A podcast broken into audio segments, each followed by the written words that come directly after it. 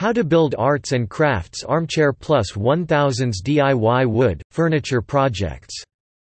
Visit site craftsmen have been making chairs since before the time of the Egyptians, and they have been created in many different styles and materials. This classic armchair is inspired by arts and crafts designs, and it makes a great intermediate woodworking project. The parts are relatively simple, four legs, stretchers, a back with curved slats, curved arms, and upholstered cushions for the seat and the back. The angle of the back can be adjusted for various sitting positions. The side stretchers slope downwards slightly from front to back, putting the seat at a comfortable angle. Although that complicates construction somewhat, it's well worth the effort. Through tenons at the top of the legs pop right through the arms, creating a great visual detail. The arm also slopes downward from front to back, giving the chair graceful lines. Laying out and cutting the various curved parts is one of the challenges of this project, but it's easier than you'd imagine. All it takes is basic shop tools and a jig for the router table. The species of wood is another key part of the design. Although you could make this from cherry, walnut, or another hardwood, white oak is a traditional choice for this style chair, and that's what we selected. To add even more dimension to the wood, we fumed the chair with ammonia, enhancing its figure and color. Armchair. Corner detail. Leg details. Slat details. Materials list – rough mill. Tool list. Power tools Bandsaw Cordless drill Drill press Jointer Mortising machine Router table Sander Table saw Thickness planer Hand tools Bench chisels Bench planes Combination square Flexible steel ruler Marking gauge Spokeshave Arm profile Stretcher and bracket Tip – Use a hand plane to remove mill marks from all of the parts after you finish milling. Plane the pieces as needed before cutting the joinery. Making the legs once the stock for the legs has been finished to 2 and 3 eighths in, square and the legs cut to their finished lengths, the tops of the back legs must be cut at an angle so they fit the downward sweep of the arm. Set an adjustable bevel to 10 degrees photo 1, mark the tops of both back legs photo 2, and make the cuts on a chop saw photo 3. Lay out the mortises. To lay out all the mortises for the rails and stretchers, set a combination square to the distance between the bottom of the front leg and the bottom of the mortise for the side rail and mark the leg at that location. Then continue the square line across the face of the leg photo 4. Use a longer combination square to mark the top of the mortise, indexing both layout marks from the bottom of the leg photo 5. Tip – Measure the locations for the mortises from a common point, in this case the bottom of the legs. This will ensure that the legs will be uniform and sit evenly on the floor after the chair is assembled. Cut the mortises. When the length of the mortise has been marked on the leg, use a marking gauge to mark the width photo 6.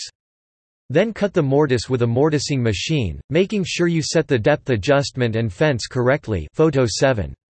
Continue laying out and cutting the mortises on all four legs. All of the mortises are 1 half in, wide and 7 eighths in. Deep. After cleaning up the inside faces of the mortises with a sharp chisel photo 8, mark the location of the hole for the back rest pivot on the inside face of each back leg and bore the holes on a drill press photo 9. Tenon the legs. The last step is to cut the tenons on the tops of the legs. Start by setting a marking gauge about 3 16 in, more than the thickness of the arm and scribing all the way around the top of each leg photo 10. Using a second marking gauge set at 3 8 in, scribe the ends of all the tops to define the cheek cuts photo 11, and then use a dado blade on the table saw to remove the waste. Remember, the miter gauge will be set at 90 degrees for the front legs, but because the back legs are cut at an angle, the miter gauge will have to be set to a matching angle of 10 degrees. Cut one side of the leg, flip the leg over, and readjust the miter gauge to 10 degrees in the opposite direction and make the second pass photo 12. Because of the angled top, the remaining waste on the front and back faces of the leg will have to be removed with a bandsaw or by hand. Clean up the cuts to the scribed lines with a chisel. Making stretchers and rails.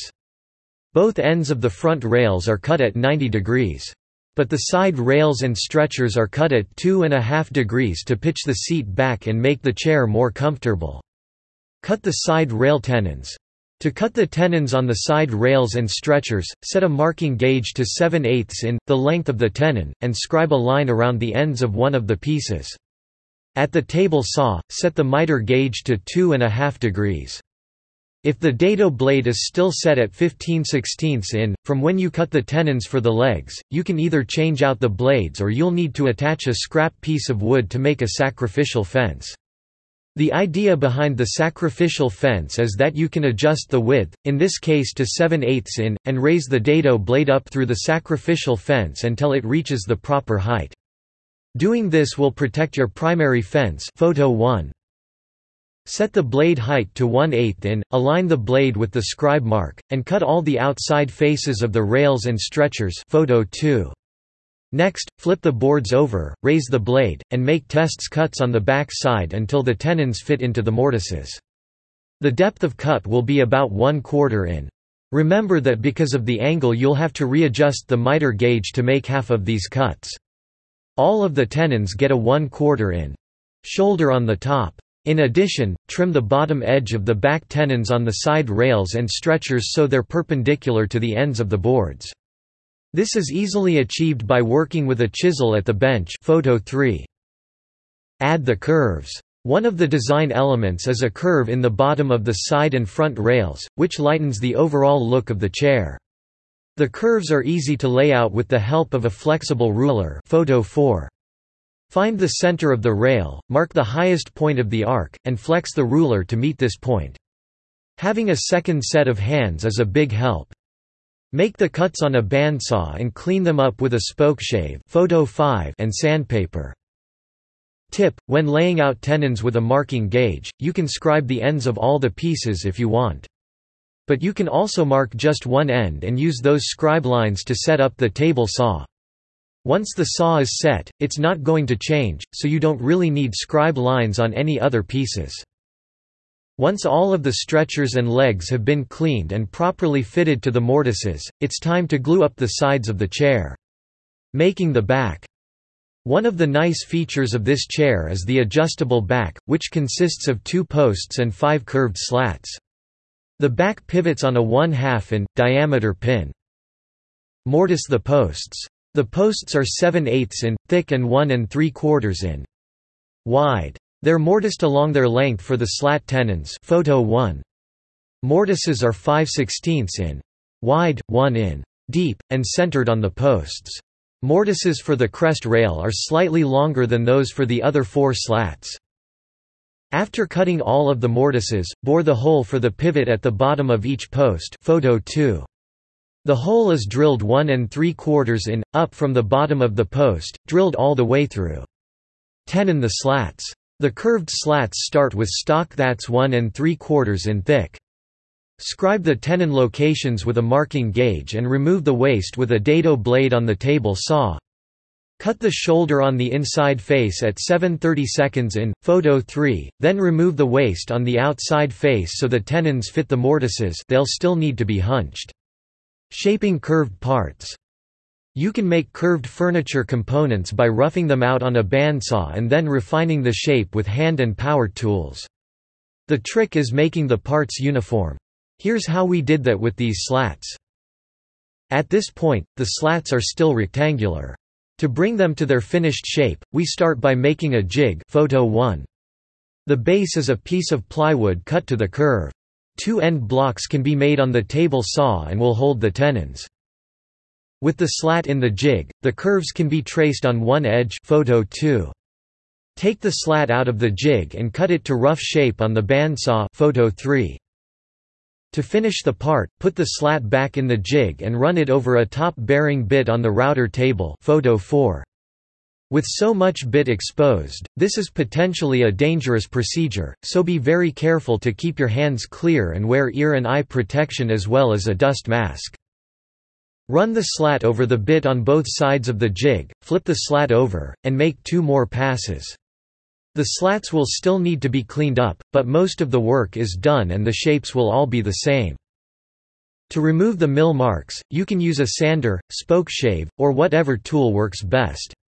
When the slats are finished, glue up the back photo 5. Making the arms. Draw the curves. The arms start as blanks 5 in wide, 1 and 7 eighths in thick, and 34 in long. Find the midpoint of the arm, measure up 1 in, from the bottom edge, and then bend your ruler so it intersects the top mark and the two corners photo 1.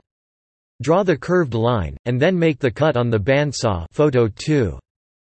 Clean up the cuts. Clean up the mill marks on the inside of the curve with a spokeshave or tool of your choice photo 3. Then, using a square, marking gauge, or just your finger as a guide, mark off the top of the arm so it follows the curved side that you've just finished photo 4. Cut out the curve on the bandsaw and clean up the saw marks.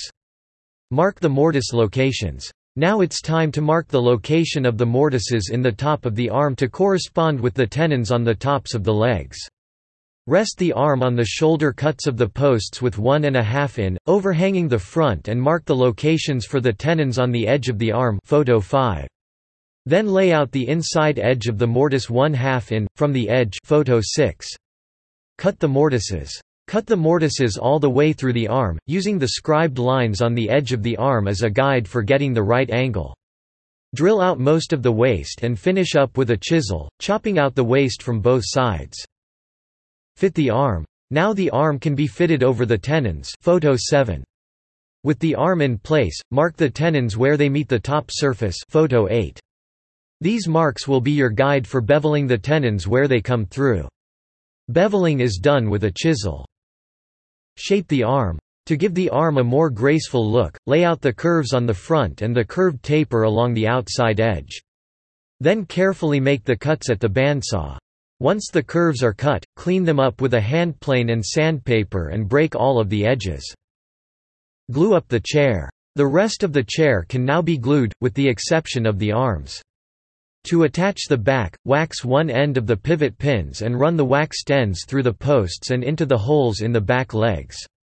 Apply glue to the trailing ends of the pins before driving them all the way into the posts. The back will pivot on the pins and come to rest on dowels fitted into the back of the arms photo 9. Finishing up. Add cleats for the seat. You'll need to attach cleats to the inside edge of each rail, one and a half in, down from the top edge, to support the seat.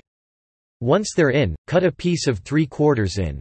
Plywood to fit, notching the corners around the legs photos 1 and 2. Set pin locations. To set the adjustment pins, you'll first need to find a comfortable location for the back. By using a clamp as a stop, you can fiddle with the position until you find something you like. You're then ready to lay out and drill one half in. Dia, holes 2 in. Deep at each location. The pins are 4 in. Long, with the first two in, cut to one half in. Dia, to fit the holes. The knobs of the pins are 7 eighths in. Now the arms can be glued in place and the brackets cut out and glued to the outside faces of the legs. Sand and finish. When all glue residue has been removed, and all surfaces sanded smooth, apply the finish of your choice following the manufacturer's instructions. For this chair we used lacquer as the final finish, but before applying we made a tent for the chair and placed a bowl of household ammonia inside, a process known as fuming. The ammonia vapor colors the wood and gives it a beautiful tone. Be careful, this process can be dangerous. Make sure you read up on it before trying it, and take all appropriate safety precautions. Instant access to 16,000 plus easy DIY woodworking plans and projects. Ever wanted to create woodworking projects easily and quickly? How would you like to have thousands of easy-to-follow organized woodworking projects and plans available to you anytime you wanted them? These custom woodworking plans are designed to get the job done quickly, inexpensively and with professional results every time. You don't have to be a carpenter or joiner to build beautiful woodworking projects. In TED's Woodworking you will get everything you need Instant access to thousands of woodworking designs, DIY woodwork projects, crafts, ideas and plans. Step-by-step -step details, plans, cutting and materials list and more. A treasure trove of tutorials and in-depth woodworking training. DWG and CAD Plan Viewer so you can edit and modify your plans. Premium woodworking videos covering a wide range of topics, hosted by master craftsmen. How to Start a Woodworking Business Book Learn how to make money selling your custom woodwork. Complete woodworking guides over 200 pages of tips and tricks with detailed drawings and diagrams. Lifetime free monthly plans no recurring fees or other charges. TED's Woodworking Plans and Projects this comprehensive woodworking package contains plans that is covered from head to toe.